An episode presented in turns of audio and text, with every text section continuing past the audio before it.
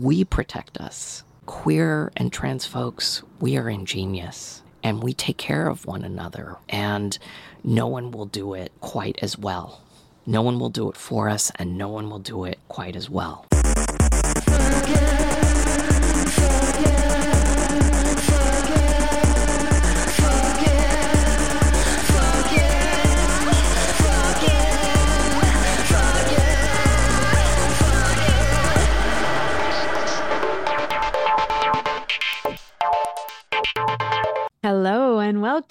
to Fuck Yeah, the podcast where we say fuck yeah to de armoring.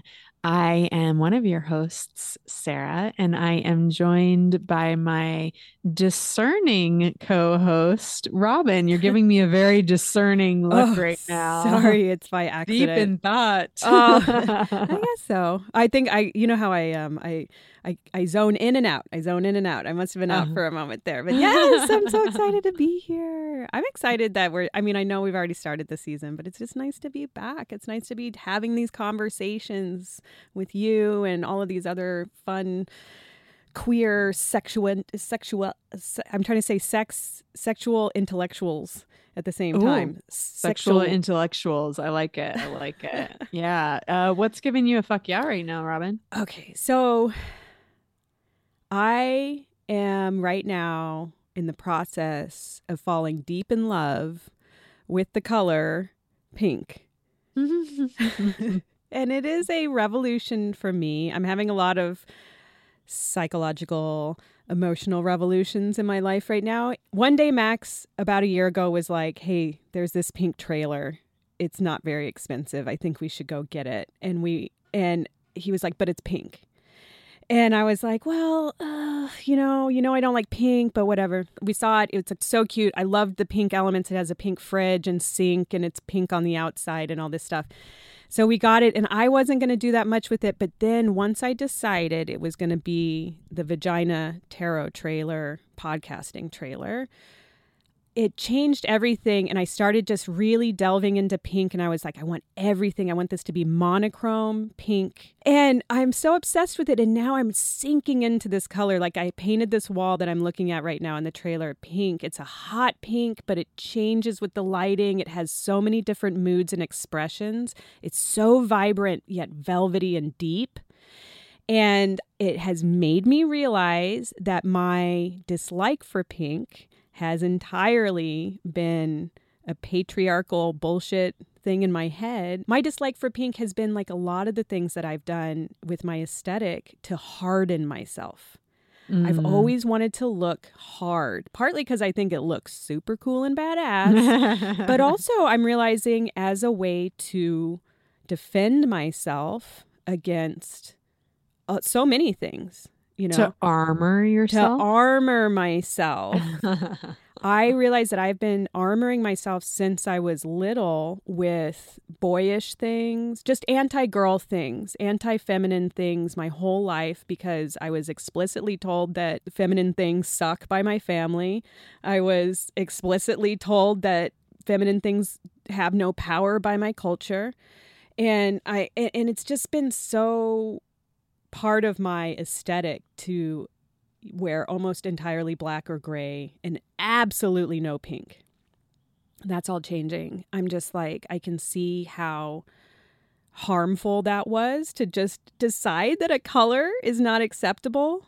I saw someone on TikTok a while ago where this woman was like, Oh, you don't like the color pink? Grow up. And that was the mm. entire TikTok. And it was the first time where I was like, Oh, oh shit. I'm doing some misogynistic bullshit. This is internalized misogyny that I'm trying to shed off.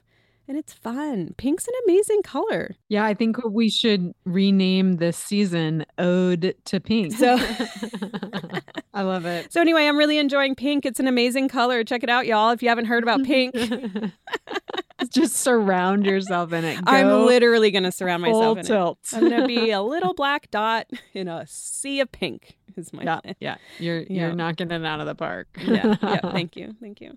Today we have a guest who is joining us IRL.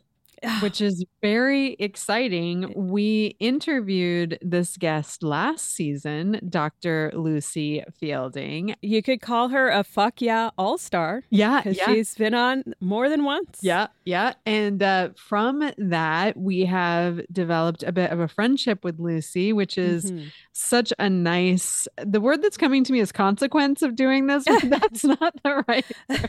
What a nice consequence. A nice side effect, a nice uh, a benefit, a nice benefit. Benefit, I'll just a say nice benefit. benefit Mhm. of doing this is getting to know some of our guests. And if you haven't listened to her episode last season, you absolutely should. We talked about erotic embodiments. Mhm. She is an author, sexuality educator. She has her MA in counseling psychology. She wrote the book Transsex Clinical Approaches to Transsexualities and Erotic Embodiments. And she happens to be in LA this week. So we get to see her in person. Yes. And I got to attend her workshop at the Oh. Pleasure Chest, which was amazing. It was Transsex 101. She's also the person who taught us the term muffing. If you do not know what muffing is, check out her episode from season one and you can learn all about it. It was such a great episode. And so I'm excited to kind of dive a little bit deeper and catch up with her today. Yeah, me too. Let's get into it. Lucie, it's so great to have you back and in person. Welcome to LA. Thank you. It is so amazing to be back in conversation with y'all. Yeah, I saw your workshop the other night. I want to get into it later. Um, you did a workshop at the Pleasure Chest. That was so much fun to see you in person and talking about all Yeah. of gender pleasure and everything. But let's warm you up, right? I love a good warm up. Okay. Um, what is your favorite thing to wear? It doesn't have to be clothing. What's your favorite thing to put on your body to wear right now? Latex. Ah, Oh, really? Okay, you got to sell me. Do your elevator pitch. Okay, my elevator pitch is I'd seen so many friends in like these incredible latex outfits. And I was like, you know, will this be okay? You know, what will this do to my curves? And so, like, I asked around, and a dear friend said, no, you're going to look fucking hot. So, like, I got this like latex mini dress, what color? black. Yeah. Yeah. Part of the selling was all of the service that needs to go into it, into the dressing of it. So, Yeah, like, okay. you know, somebody's got to lube you up, Mm-hmm. and then somebody's got to shine you, and then somebody's got to shine you at multiple times during an event that you're wearing it. Mm-hmm. A latex kink was born. Yeah, okay, so it's the whole experience Oh, of whole it. Yeah, yeah, yeah. Plus, yeah. it's a self pleasure practice as well because then, like, I take it off or peel it off, I should say. yeah, more accurate. Then I get to like wash it and tend to it and then gently fold it and put lube or talc on it. And so, like, it's a whole thing. I love ritual and I love all of that. Mm, I love when there can be that that moment of just like it's it's a whole sensory sensual experience. It really is. I, and I think that's the key, the good parts of latex, because there's downsides. Oh, yeah. It's almost a bondage experience. It gives you that rope hug feeling because it's so binding. But then it's the lubing that really does it for me because Yeah. your skin is so, so smooth Mm-hmm. and they just glide over it. Like, I'd love to get a massage in latex. It, I don't know. It's very sensual. So, getting lubed up and then in public getting lubed up, that's the best part for me as well. yeah. It's a sensual experience. But the other side is the latex basically takes on the temperature of the room you're in. So if it is cold, you're cold. If it's hot, you're hot. And you immediately get a layer of sweat. It's like a wetsuit in a way. you get a layer of liquid between you and the suit, which has its own sensual thing when Oh, you're yeah. playing. But then after a while, when you kind of move and the skin moves slightly separate and you're kind of cold but hot and clammy at the same time, you're like, get me out of this club. Oh, yeah, yeah, yeah. Yeah, no, I run so hot. So latex is just always so hot. And I am so basic. I don't like caring for things. like, I have too many creatures to care for. So, I just moved and took my favorite latex dress out of the box and was trying it on just to see like oh does it still fit it just ripped in half like i was like oh Mm, That's i age. did i didn't care for you properly yeah. and now i just ruined you and so yeah i can't I had all this latex from the 2000s, the first decade of the 2000s, and I had properly stored it and everything, but then I left it there for about 10 years. And I went through it recently and it was like a cracker. It was like, yeah yeah no you uh, have to oh you have my to keep you have to keep caring for it which i love that you love that process that's a true latex fetishist. You got to follow through. Well, it's the same thing with leather for me. i'm remembering that from the last time we talked i think Yeah. It's so important to have that. I think, especially during the pandemic, having those like self pleasure mm-hmm. practices mm-hmm. where, you know, it's like I'm touching something. 'cause I, I'm a very touch oriented person and a tactile person mm-hmm. and very sensual. And so, like, the last three years have been so challenging in that way. yeah Yeah. You know, it's like sometimes I even realized, like, oh, I haven't been touched like that this year. Mm. I had mm. that experience this morning, mm-hmm. you know, where I was like, oh, no one's touched me like that in a year. wow mm-hmm. It's powerful. It's powerful. Okay. So, who is your current celebrity crush? Okay, so I gave a Star Trek past celebrity crush, so I might as well do a current one. I was at the Trans Takeover WGA strike. I saw Ian Alexander. They play a small but incredible role on Star Trek Discovery. I saw them and I got to fangirl a little bit. I was just like so excited by that, and And are they non binary? they're non-binary. So they must have loved getting fangirled by you. Oh, it was a wonderful opportunity. I mean, Discovery is one of those shows that like has really leaned hard into the queerness and to having trans and non-binary characters. That's really great. Yeah. Oh, you're getting a real LA experience, I feel like. Yeah. I know for for folks who are listening, we don't record all together in the trailer very often, and we are all here sitting around the very cute table in the pink uh, vulva trailer. Yeah. and it's really nice. And Lucie is here with us in Los Angeles. How dreamy. Yeah, yeah. It's been amazing how virtual everything has become. Mm. And like, I think of it as being really productive and efficient. Mm-hmm. But then it's like, what are the reasons that then you come together? And for me, I'm starting to really kind of analyze like oh what do i value about the in-person like energy exchange and you know in both in doing work and in socializing there's so much that we get out of being in person that's really lost Yeah. for me A hundred percent. I mean, the energy is really different. Yeah. There's an excitement, a, a pleasure to be in person. What I was meaning by the nice LA experience is like you taught at the Pleasure Chest. That's a great place to hit. You, Iconic. iconic. You got to um, go to a WGA picket line, and now you're in the Vulva podcasting trailer. And then we're gonna go to cruise tomorrow. Oh, yeah. Oh, In nice. in hopefully a latex cat suit. I'm trying to decide between a cat suit and I have a new latex corset and latex corset skirt and I'm trying to decide between the cat suit and the corseting. Some latex fetishists would wear all of them. So you're saying I'm not hardcore oh, enough oh, yet? Yeah, no, I'm just saying some people. what has been your favorite la experience Yesterday, I had this incredible day of collaborating with a colleague, and I'm excited to see what comes out of that, and hopefully some some writing. Mm-hmm. Met up with someone I'm new to dating, and that is probably the highlight because it's just been so dreamy. yeah yeah yeah the new relationship energy you're in it right now Oh yeah, so so much yes, yes. nice Yes. I do want to go back to something you said, Sarah. You were talking about the joys of in person. Mm-hmm. When we think of collective trauma events, like the pandemic is and has been, the way to move through it is movement and connection. Mm-hmm. Mm-hmm. Mm-hmm. Yeah. Teaching in person is just such a joy because like I get to like step out of being a talking head or like talking to air. That's been the worst. Like I gave a plenary last year for a conference. I was talking to air. When I teach, I definitely go into top space. Oh yeah. Oh yeah. it's such an embodied experience for me teaching in person. Completely present. Channeling, feeding off the energy. Like I am so hungry to teach in person. Mm-hmm. One hundred percent. I feel like a comedian often when I teach. Yes. I live for the laughs of it, and I really, I mean, I and I feel like you learn better when you're laughing and having a good yes, time. yes, yes. You know. Yeah.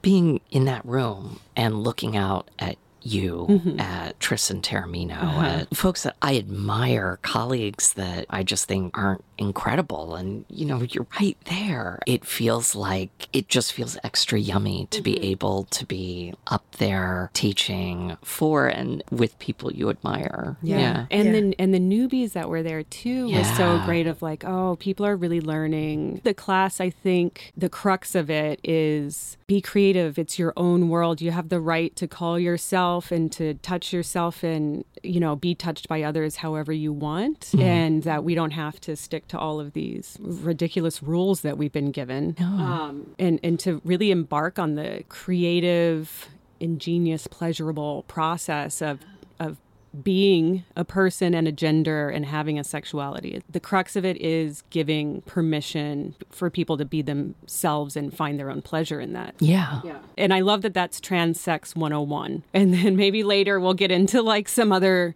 like techniques or whatever. Oh, I wanted to ask you guys how you're feeling about technique based workshops because that used to be all I taught. And now I feel like it's so about like, who are you? Mm-hmm. Who are you with? What do you desire at this moment? Not even like in general, you know, and it's like negotiate. I'm so deep in love with negotiation right now mm-hmm. and just embodiment and finding your own yum and all of that stuff. I don't know if it's that I'm going on a growth spurt with what I want to teach or if we're moving away in general from techniques and getting more into who you are, Dynamics. Di- your essence and dynamics. I think that there's a place for technique. Mm-hmm. However, I think it it just needs to be really contextualized Yeah. within the idea that just doing a particular technique really or engaging in a particular activity doesn't really matter. Right. That's not the point. The point is it's an energy that you're co-creating Mm-hmm. with somebody or with parts of your own body if in a solo sex context. Yeah. It's about saying, like I teach muffing classes now, and I they're one of my favorite classes to teach, and it's a technique class. But ultimately, what we spend the most time on in that class is warm up mm-hmm. and trying to figure out how do you want to feel when you're being muffed, mm-hmm. or like how do you want to feel when you're muffing someone. That's really important. You mentioned that in your class when you were talking about negotiation. Yeah. It's not just what do you want to do, what are you in the mood for, but how do you want this experience to make you feel? Yeah. I want to add that to my teaching around negotiation is like we, we don't talk about necessarily like the outcome we're looking for. Yeah. I mean, and that's what dear friend and, and colleague Princess Kali talks about as the kernel kink of something. She describes it as the goal feeling mm-hmm. of an experience. Mm-hmm. And I just, I love that. I, I love really thinking about like, how do you want to feel? Like, what emotional beats do you want to hit?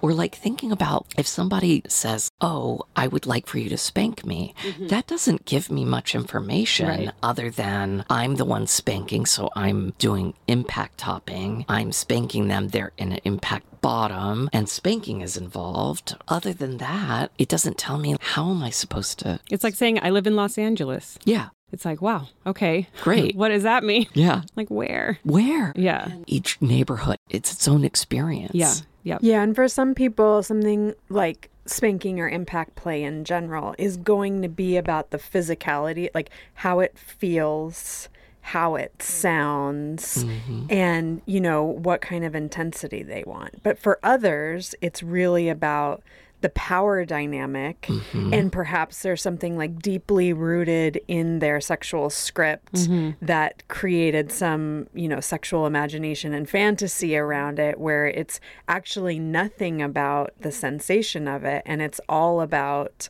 like being bent over mommy's lap or something. Exactly. yeah. And like, do I want to feel strong and big? Do I want to feel small and tended to? Or do I want to feel broken down? There's all these kinds of ways. Like, name anything, name any role. You mentioned mommy. I mean, there's all sorts of bad mommies, there's all sorts of good mommies. I mm-hmm. describe myself sometimes as a kinky Mary Poppins, and that's the energy that I'm trying to embody. And like, Muffing, for example, even just the warm up of muffing, you can do it from this place of I'm trying to do something really gentle and soft, and it's like taking place in the context of like genital massage.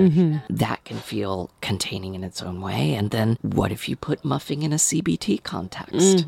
Um, cock and ball torture, the only kind of CBT I like to practice. but uh, that's a completely different energy. And like, if you're muffing in the context of that, then like, wow. Yeah. I do just want to mention to the listeners that if you're wondering what muffing is, please go and listen to Lucie's episode from last season. You'll have to wait till the end. Yeah. But we explain. Well, Lucie explains what muffing is. And now I feel like an expert. Like when you brought it up at the transsex, I was like, I already know what you're talking about. I feel like I am an insider on this info. Okay, I want to go back. We're going to jump all around. Oh, great. Because we were talking about in person experiences and trauma healing. And I feel like one of the other things that's happened in the last three years, there's just been such an onslaught of kind of a constant barrage of trauma. And so it's almost hard to get really even specific about it because there continues to be so much going on that's really hard to navigate. Yeah. And in the time since we last had you on the podcast and talked, and now there's this juxtaposition of the world is opening up and it is a bit more safe to be out in public, but there's also just so much discord in the country and attacks on trans people, on queer youth, hmm. on bodily autonomy and abortion access, and all of this sort of stuff. We're really taking some time kind of at the beginning of this season to try to just process all of it Yeah. because it's like I know for myself I took a period of time of not listening to the news at all and just trying to disconnect because mm-hmm. it was just all too much. So I go back and forth between that like this is too much. I need to just like focus in in this myopic way on my day-to-day life and then, you know, trying to broaden my lens and look at what's happening and like okay, how can I have impact? What can I do? Like when I feel helpless, it's really disempowering. So for me, it can be self carry to look at, like, okay, what is within my sphere of influence? Making a call to a certain elected official? Is it about volunteering time? Like, what is actually a physical action I can take that can do some good? What are you doing in this time to take care of yourself and navigate this world that we are in? Oh boy, howdy! It's it's been uh, couple of months. It's been a couple of years. I mean, I would say like desensitization really started in 2016, Mm-hmm. Yes. and and I think even further. Prop 8, you know. Prop eight, you know, any of the like, voting right. Yeah, all of it. Yeah, I yeah, think yeah, you're yeah. you're right in characterizing it. It feels like one collective trauma event after another, and you know, as a therapist holding space for and with people, I'm having to be responsive mm-hmm. to events that I myself am affected by and living mm-hmm. at the same time, whether that's a pandemic or it's the many varieties of anti trans legislation, anti queer legislation. I think, you know, one of the things is, and it, it was something I was picking up in what you were saying, Sarah, is one is offering yourself compassion Mm-hmm. Mm. and grace and gentleness. We cannot be on all the time. As Emily Nagoski and and Amelia Nagoski and the NAP ministry would remind us over and over and over again, especially the NAP ministry, dominant groups, oppressive structures want us to be exhausted. Mm-hmm. Mm-hmm. They want to cut off our capacity to dream. When we are cut off from dreaming, our body politic begins to break down. Mm-hmm. That's, I think, where I want to offer a lot of compassion and a lot of gentleness because none of us are okay. Mm-hmm. Like, how could we be? Mm-hmm. So, some things that I remember one is that moral panics, like the ones that we're in, are not new. Mm, We've been having them in one way, shape, or form for as long, you know, it has recorded history, you know, in a sense, but especially in Europe, the United States, Canada, and this idea of identifying a group and saying they are the problem, they are what's wrong with this country, this time. Gayle Rubin, who uh, is a wonderful cultural historian, also an amazing figure within Leatherdyke community. She wrote this piece in 1984. It was actually delivered as a lecture in 1982 at the Barnard Sex Conference. Hmm. So, kind of the flowering of sex positive feminism. And in it, she talks about how moral panics function. Hmm. The essay is called Thinking Sex. And it's often about turning it around like it's for the children. Right. We've got to protect the children. So, one of the things that I remember is that we've been here before recently. Mm-hmm. We can never depend on governments, establishment, organizations to do the right thing or to protect us. It's more that we protect us. I'm thinking of so many articles from like the late 80s and the, the 90s and the, the height of the HIV AIDS pandemic, that time. Folks like Amber Hollibaugh and Douglas Crimp. Uh, Douglas Crimp wrote this great essay, How to Be Promiscuous in an Epidemic. And Amber Hollibaugh in this essay, it's from 1999. It's an essay about queer and trans folks. We are ingenious Mm-hmm. and we take care of one another, and no one will do it quite as well. No one will do it for us, and no one will do it quite as well. Right. And I think that that's really important. And so, like, when I think about the interventions we can make, it's not about like certainly signing petitions and doing the really grassroots legislative work and, and advocacy work is really, really, really important. I also think it's about material aid to folks affected you know, through mutual aid, through the smaller organizations that are local, that are on the ground, trying to do the crucial work of making sure that folks can find housing, pay bills. I think that that's really, really important to do. The other thing that I always do, I always come back to pleasure. Mm-hmm. Recognizing that part of that gentleness that I talked about is knowing that there are going to be days. I mean, I teach pleasure and erotic embodiment for a living. This is what I do. And damn, there are so many days I wake up and I'm just like, I am not in my body. Mm-hmm. Mm-hmm. Yeah. I can't be here, and that's okay. I can't be in shame or guilt around that. Mm-hmm. Whenever I can, if I can lean into pleasure and not just sexual pleasure, erotic pleasure, but any pleasure of connection or sensual pleasure or intellectual pleasures, tactile pleasures. That is is sustaining. It goes far beyond resilience. It goes to our thriving. Mm-hmm. It goes to our capacity to dream and to imagine futures. Yeah. My therapist uses a term that resonates with me. She says, let's get you resourced. Mm-hmm. And for me, it's worked better, like for my brain, than like self care mm-hmm. or resilience or nurture, any of those things, because I'm like, oh, it's almost like that can take a form in my mind. And sometimes me being resourced is legit about just knowing when I've got to shut it down mm-hmm. or like not be super embodied. Because sometimes that embodied experience, that type of presence, is overwhelming when there's so much to feel mm-hmm. and process and experience. And so being resourced might mean, oh, I've been really overloaded or overstimulated. And so it's about just like crawling into bed or putting on the, you know, favorite Netflix show. The tools in that toolbox has really worked for me. But this idea of like expanding your definition of pleasure is also so important because I think some people think of it as having to be really epic. An orgasm, like orgasms have been blown up in our minds through media mm-hmm. in this way where it's like an orgasm is only real if it's like epic and you're mm-hmm. screaming and you know whatever.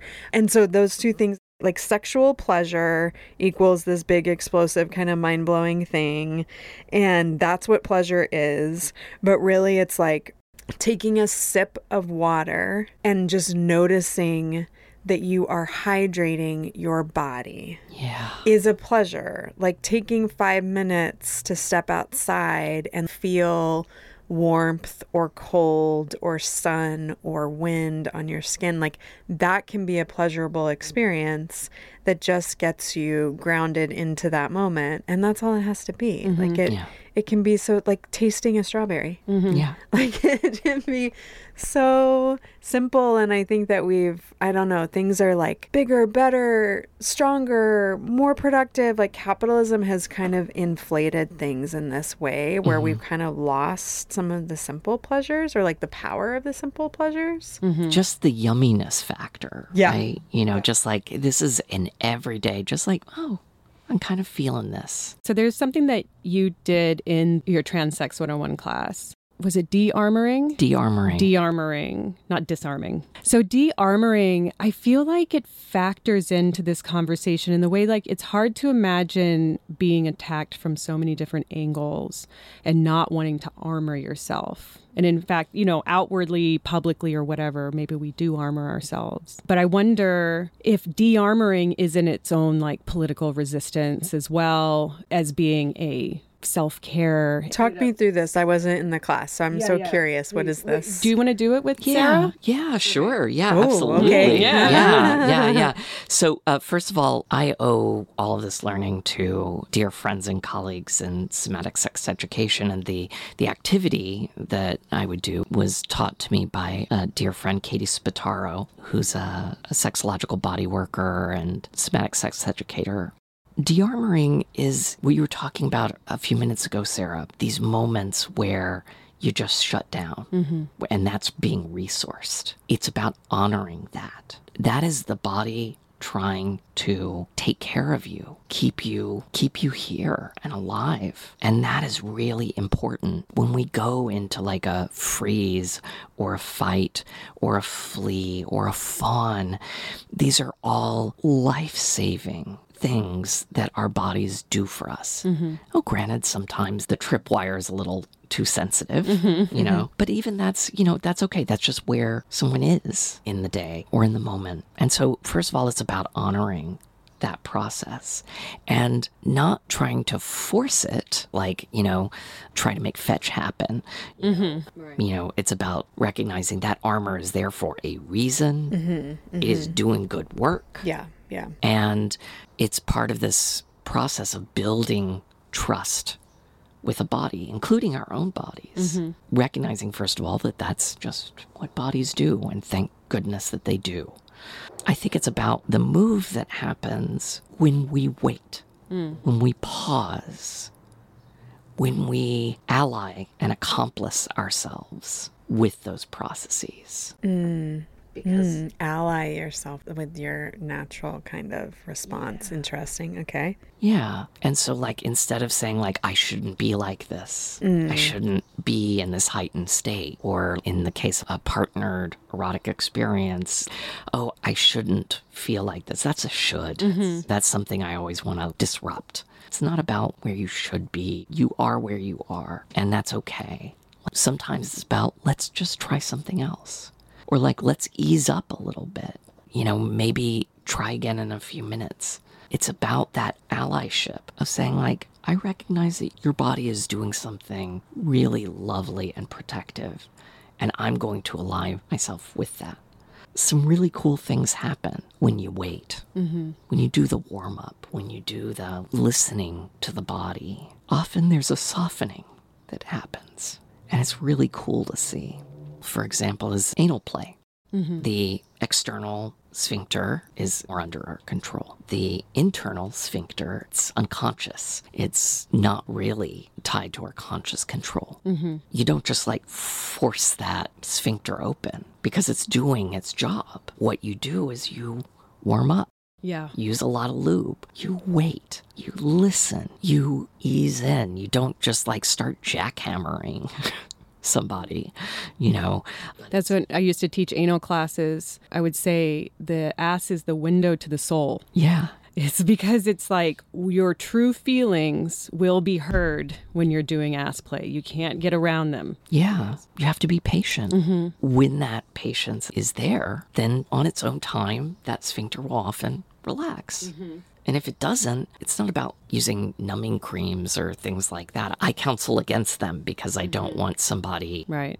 overriding that. It's there for a reason. It's there for a reason. Mm-hmm. So, like, why not just wait? and that's another level of making friends with your body's safety Yeah. measures.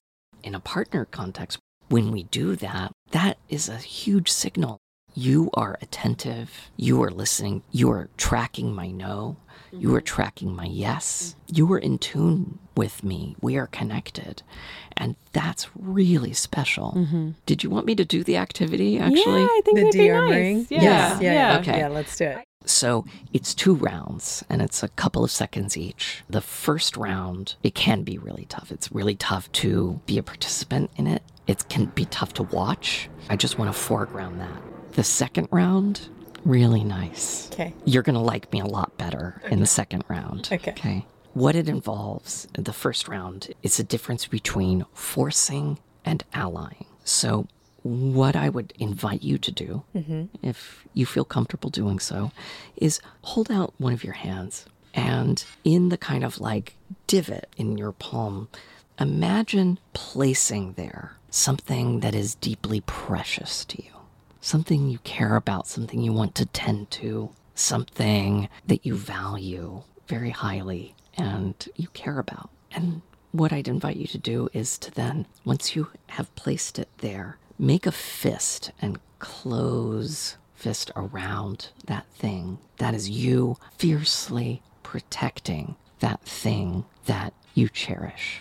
In this first round, it's only going to last a couple of seconds. May I touch your hand? I'm going to try in this moment to get your fist open because I want that thing that's in the middle. Okay. You okay? Mm-hmm. There are two sets of very lovely nails in combat at this moment, Okay. trying to get the fist open. So, mm. It's not budging. yeah. How did that feel? What did you notice? Well, my very long nails are really cutting into my palm. I mean, the thing I chose, this is like a very interesting exercise to do, particularly because I chose my daughter. Mm-hmm. And so, like, instantly when you said to like close a tight fist around it, I was like, oh, good. Because this is like the, the push and the pull that happens with her and I. The harder I try to control or protect, guide those sorts of things in a way that is that kind of tight closed fist, she pushes against it. Yeah. So as you're trying to get my fist open, it has this feeling of like when you're like in a standoff, you're like, ah, fuck. Like I can't give up now, mm-hmm. but I chose the wrong approach. Mm-hmm. Like this is not the way. There's another way. Mm-hmm. Where you're like, I might win this. I'm pretty sure that I can keep my fist closed. Good. But at what cost? Mm. Well, and you're experiencing the pain of the Yeah. nails digging. How did you feel about me when I was doing that? Oh, hmm. I did have that feeling of like I know I'm gonna win. Mm. uh, so in that way, it's like it's this oppositional stance Mhm. of like we are working at odds Yeah. with each other. Mhm. So there's like both the victory and the disappointment kind of baked into that Mm. relationship that we're in now. So it's just like, well, I don't. Why am I even? why are we in this battle? But like, I'm gonna fucking win. Yeah. If I can share what I noticed, I felt you tighten. I felt that like I am going to win. What the fuck are you doing trying to get at this precious thing? Yeah. So the second round, mm-hmm. again, Same thing. same thing. Ruby's going in Close. there? Yeah, Okay. yeah. Okay. All right. Close your fist. And this time I'm going to, if you allow me to touch your hand again, to move my hands around your fist. Okay? Lucie's got her hand below and above cupping Sarah's fist, So nice. kind of like a hand hug. Yeah. A lot of eye gazing going on. Robin's commentary. Sorry, I is got I gotta let the folks know at home what's Yeah. going on. Yeah. Yeah. Yeah. So what That's what happened there? What did you notice? Well, it's like you're coming in to also help me protect this thing. Mm. hmm Like I don't have to grip as hard. Mhm. It's that like mutual aid, that support that you were talking about earlier, like actually in physical form of like, okay, I can like release a little bit because the village is here Mm. to Mhm. like help me with this job. Yeah. Yeah. So I am with you. I'm aligning myself with you. And and I noticed if in the first round you tightened that fist. In the second round, I felt like, especially at the end, your fist wanted to loosen a little bit. Yeah. There wasn't a fight. I didn't have to clench. So it was my hand wasn't even like slightly open Yeah. Mm-hmm. when your hands came off of it. And it's a simple exercise, but it's like even just watching, like I'm emotionally affected. Is there a way to do this for yourself where like one hand Yeah. comes and creates kind of like the soothing around the other hand? I can do both rounds just myself. hmm Like let yourself feel the tension, acknowledge it. Yeah. The instinct is there. I get it. I see you. I'm honoring it. I'm going to let you like bear down hmm and then go and do the second.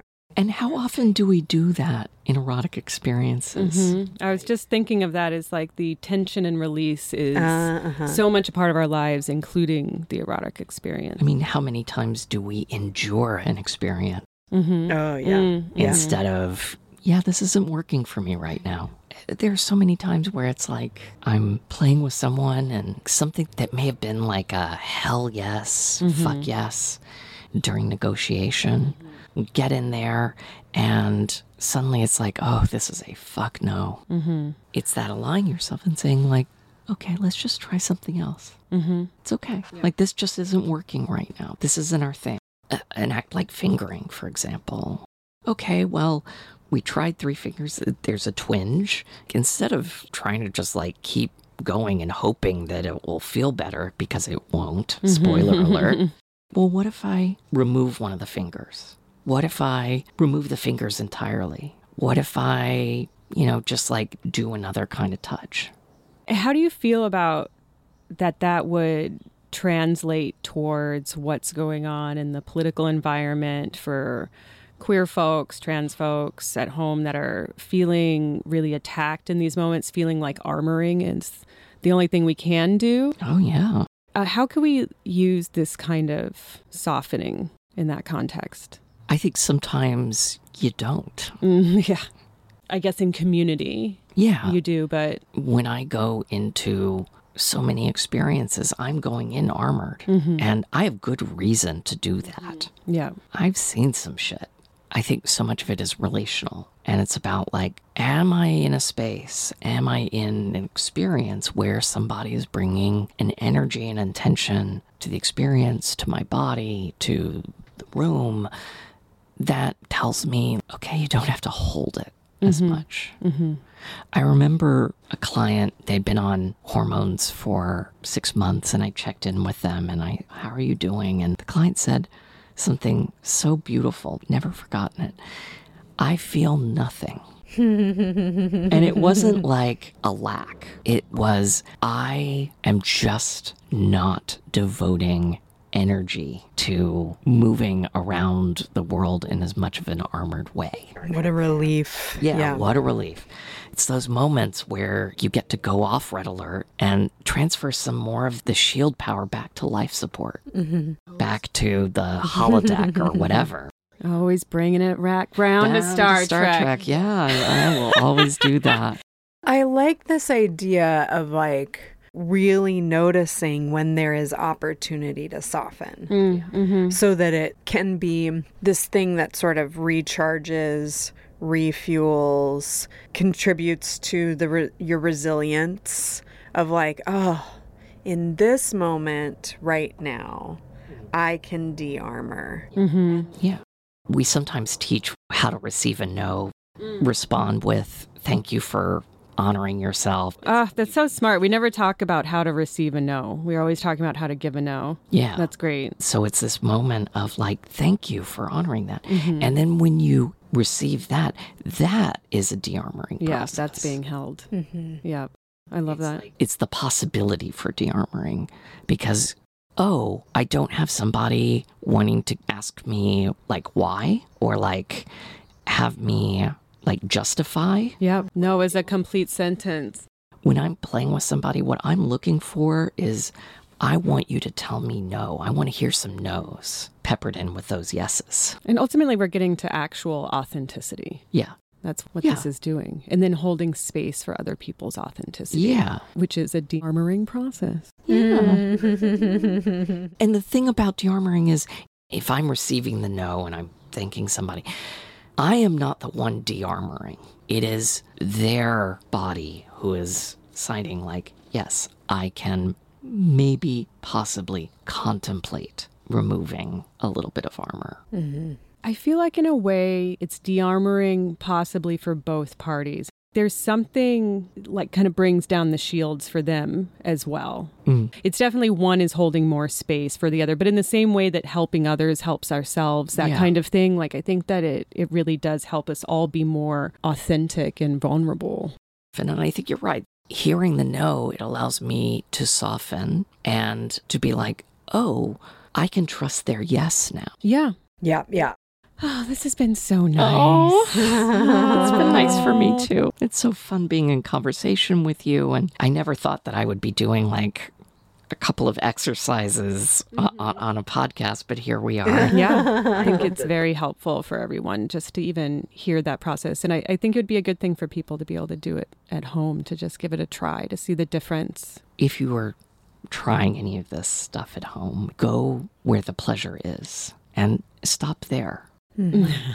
I really want folks to just give themselves a break. Yeah. offer gentleness. It's not about 100% of the time you're doing the thing. It's about saying, like, you know, look at that time that you did. hmm Mm-hmm. Yes. And, like, how did that happen and how did that feel? And, like, how can that happen again? Yeah. What do you have coming up, Lucie? What do you want people to know? So I'm doing those muffing workshops and I'm just adoring them. I have a couple of other trainings coming up. I'm really excited to start writing again. Oh, good. Oh, nice. Mm-hmm. I don't know what that's going to look like. I have some ideas. Great. Yeah. Love it. Good luck. Good luck softening and holding that space, girl. Thank you. Thank you. Yeah. We'll see you again soon. See you. Well, that was really nice to have Lucie here with us. Yeah, Yeah, it was so nice to have her here in person, to meet her. She was delightful as I expected. We're going to go out to cruise later. And I'm just, it's amazing to make a friend through the podcast and also someone who is such a professional in their field. in the Mhm. field. Yeah, I'm excited that she's starting to write again because she Yeah. really is a incredibly accomplished poetic author who really knows her shit. So that's going to Yeah. be great to find out what she works on next. Yeah, I'm excited. Okay, so there's a few things that I want to call out from this episode. I want to talk about the book that she mentioned by the Nagoski sisters. This is one of the authors of this book, Burnout The Secret to Unlocking the Stress Cycle, is also the author of Come As You Are Right. Which is like a just a seminal piece of work around the science of orgasms and desire. But burnout, the secret of unlocking the stress cycle, was the best thing I read during the pandemic. Wow. And it is really targeted to the lived experience of folks who are socialized female Yeah. not that it can't relate to other people, but it really spoke to me. And I now want to read it again. But I also really want you to read it. I, it sounds like something I need right now. Yes, I just grabbed my copy and opened the page which now I have to read to you because I am like, "Oh, yes, it's it's refreshing the book for me." They lay out this idea of human giver syndrome, Mm, which folks who are socialized female are are more susceptible Right. to giving over to the cultural pressure to be human givers. right. Emily Nagoski, Amelia Nagoski are really inclusive authors. And if you hear the term human giver syndrome and it hits somewhere in your Mm. body, read it. They're building off of philosopher Kate Manne's language of human givers versus human beings. Oh, ouch. Right? Right? Ouch. Yes. Oh. So this is from page 62 of their book A cultural code in which human beings have a moral obligation to be their whole humanity, while human givers have a moral obligation to give their whole humanity and give it cheerfully. Oh, Sarah, I'm gonna. Do you suffer from human giver syndrome? Symptoms include believing you have a moral obligation, that is, you owe it to your partner, your family, the world, or even to yourself to be pretty, happy, calm, generous, and attentive to the needs of others. Mm, Believing that any failure to be pretty, happy, calm, generous, and attentive makes you a failure Mm. as a person. Bel- Believing that your failure means you deserve punishment, even going so far as to beat yourself up. hmm. And believing these are not symptoms, but normal and true ideas. Oh, fuck, Sarah. The last one is the crux, of course. Yep. What makes this metaphorical virus so successful as an infectious agent is that its symptoms are self masking. Mm, It blinds you to its presence and is self perpetuating. That is, we are surrounded by people who are also infected, and they too treat themselves and everyone as if human giver syndrome were just normal Yep. human behavior fuck. which reinforces our own sense that it's not a disease at all, but a healthy, normal way to live. If you were raised in a culture shaped by human giver syndrome, you were taught to prioritize being pretty, happy, calm, generous, and attentive to the needs of others above everything else. Maybe, maybe you can pursue your own personal being larger if you've thoroughly met the needs of everyone else and don't stop being pretty and calm while you do it. ah, Sarah, I'm like busting open right now as you're reading I- this. Ah. Uh-huh. Okay, wait. So hold on. Okay, then okay. they they give some really fantastic quotes from Audre Lorde, Ah. Malala, Shirley Chisholm, uh, Hillary Clinton. Each one of these women worked to be of service in ways that violated their roles as human givers. Mhm. And if you do that, say by leaving someone else's needs unmet or not being pretty and calm while you do it, or claiming power that rightfully belongs not to a human giver, but to a human being, the world smacks you down. They say, What's the matter with you? They say, Get back in line. Oh, fuck, Sarah. I'm explode. I am need to jump out of my seat and run around in circles for a minute because I have so much energy about this. You're right. I need And- to I need to read this as soon as we stop recording. I'm Yeah. it is Yeah. Yes, describing my my experience to to a t like this women are just naturally better caregivers. Women are just more nurturing. Um it this is like the crux of me trying to explain to my partner what a sacrifice of staying home with kids actually is. Well, and I think like when I think of your situation, um, and what's interesting about this book is like it lays this context, right, of the human giver versus the human being. And then it breaks down the ways in which the stress cycle builds Mhm. for the human givers. And not that there's anything wrong with being a human No. being, it's just that everybody should be that, you know, right? Right. um th- when i think about your situation you cared for a parent through you know pretty stressful health situations Yeah. And then you cared for and are caring for two small kids and i think that that's like a pretty common experience that i mean granted of course there are stay-at-home Right. dads who take on the brunt of the care but it's a really common experience for women to do those two things simultaneously right. and when you think about your something larger, yeah. it's not, I don't, I think some people, something larger is caring for, there are the rare birds out Yeah. there, right? That that is actually really what they want to do. Right. Right. But that is, I don't believe to be your something larger. yeah. And so it's almost like you work, like you put all this work in to care for others at the detriment and at the like direct um violation of your own calling and your own needs and just the internal stress and strife that comes out of that is um a lot to grapple with.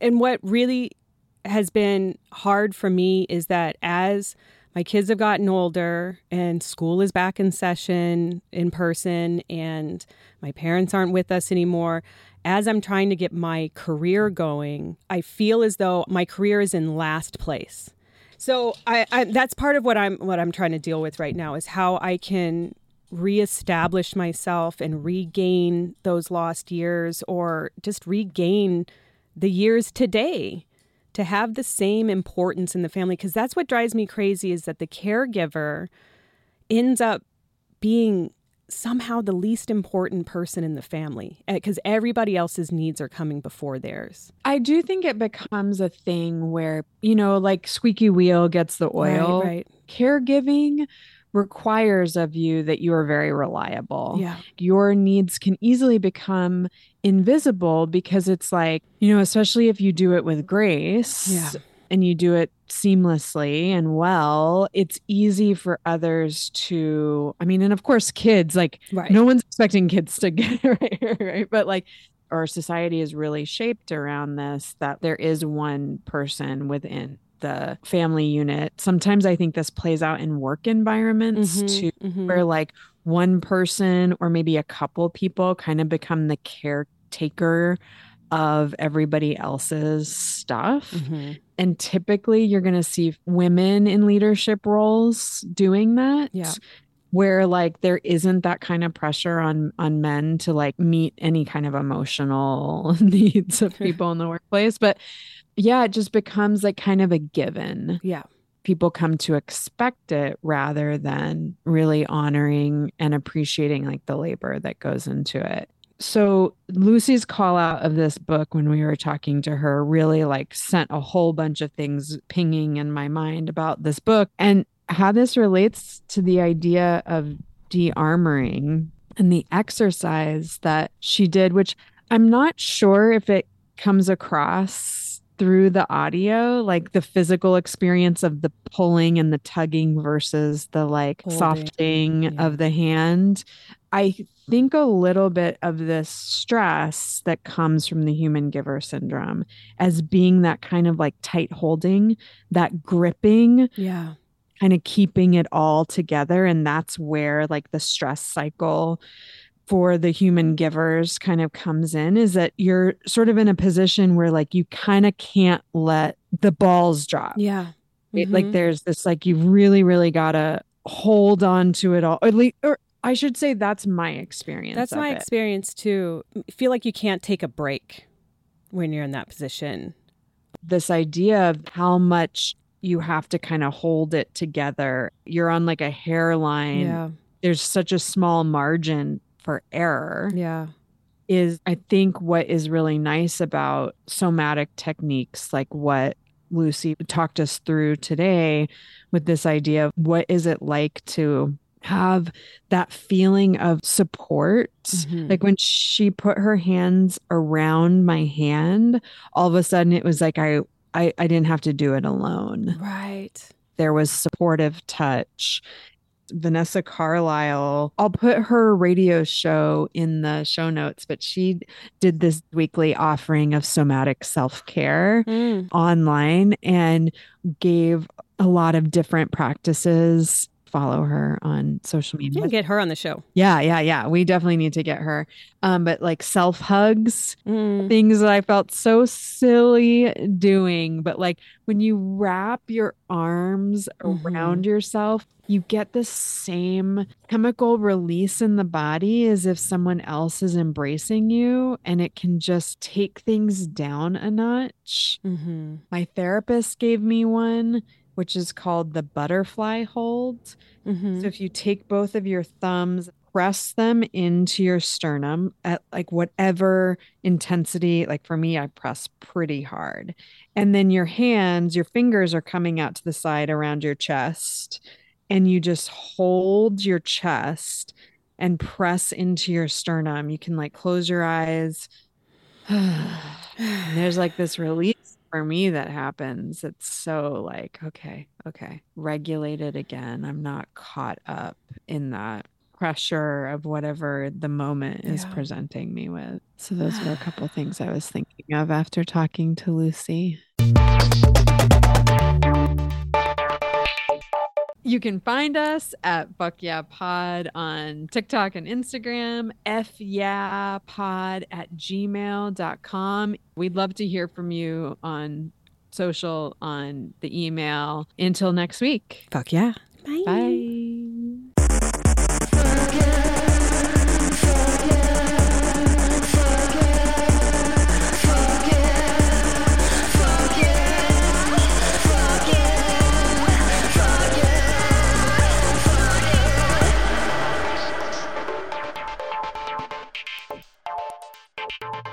Yeah podcast is hosted and produced by Sarah Tom Chesson, hashtag my mom, and Robin Jennings. Theme music is by She Her Sir. If you're enjoying the podcast, it would mean a lot if you would rate, review, subscribe, or share with a friend. You can get in touch by emailing us at fyapod at gmail.com or find us online at fuckyapod.com. Thanks for tuning in.